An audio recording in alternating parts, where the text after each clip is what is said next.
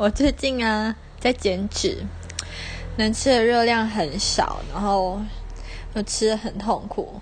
刚好这礼拜回老家，然后你知道吗？就是奶奶都会怕你吃不饱，桌上就会摆满一堆零食。我早上跟中午呢，都还有认真的在称重跟计算热量，然后到下午的时候，我就整个大崩溃，我就开始吃很多巧克力。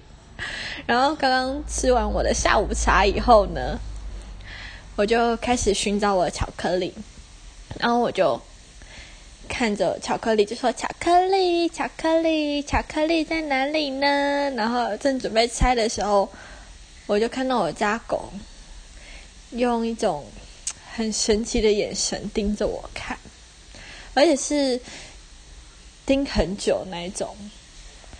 然后我就看一下它胖胖的身材，想说算了，我还是不要吃好了。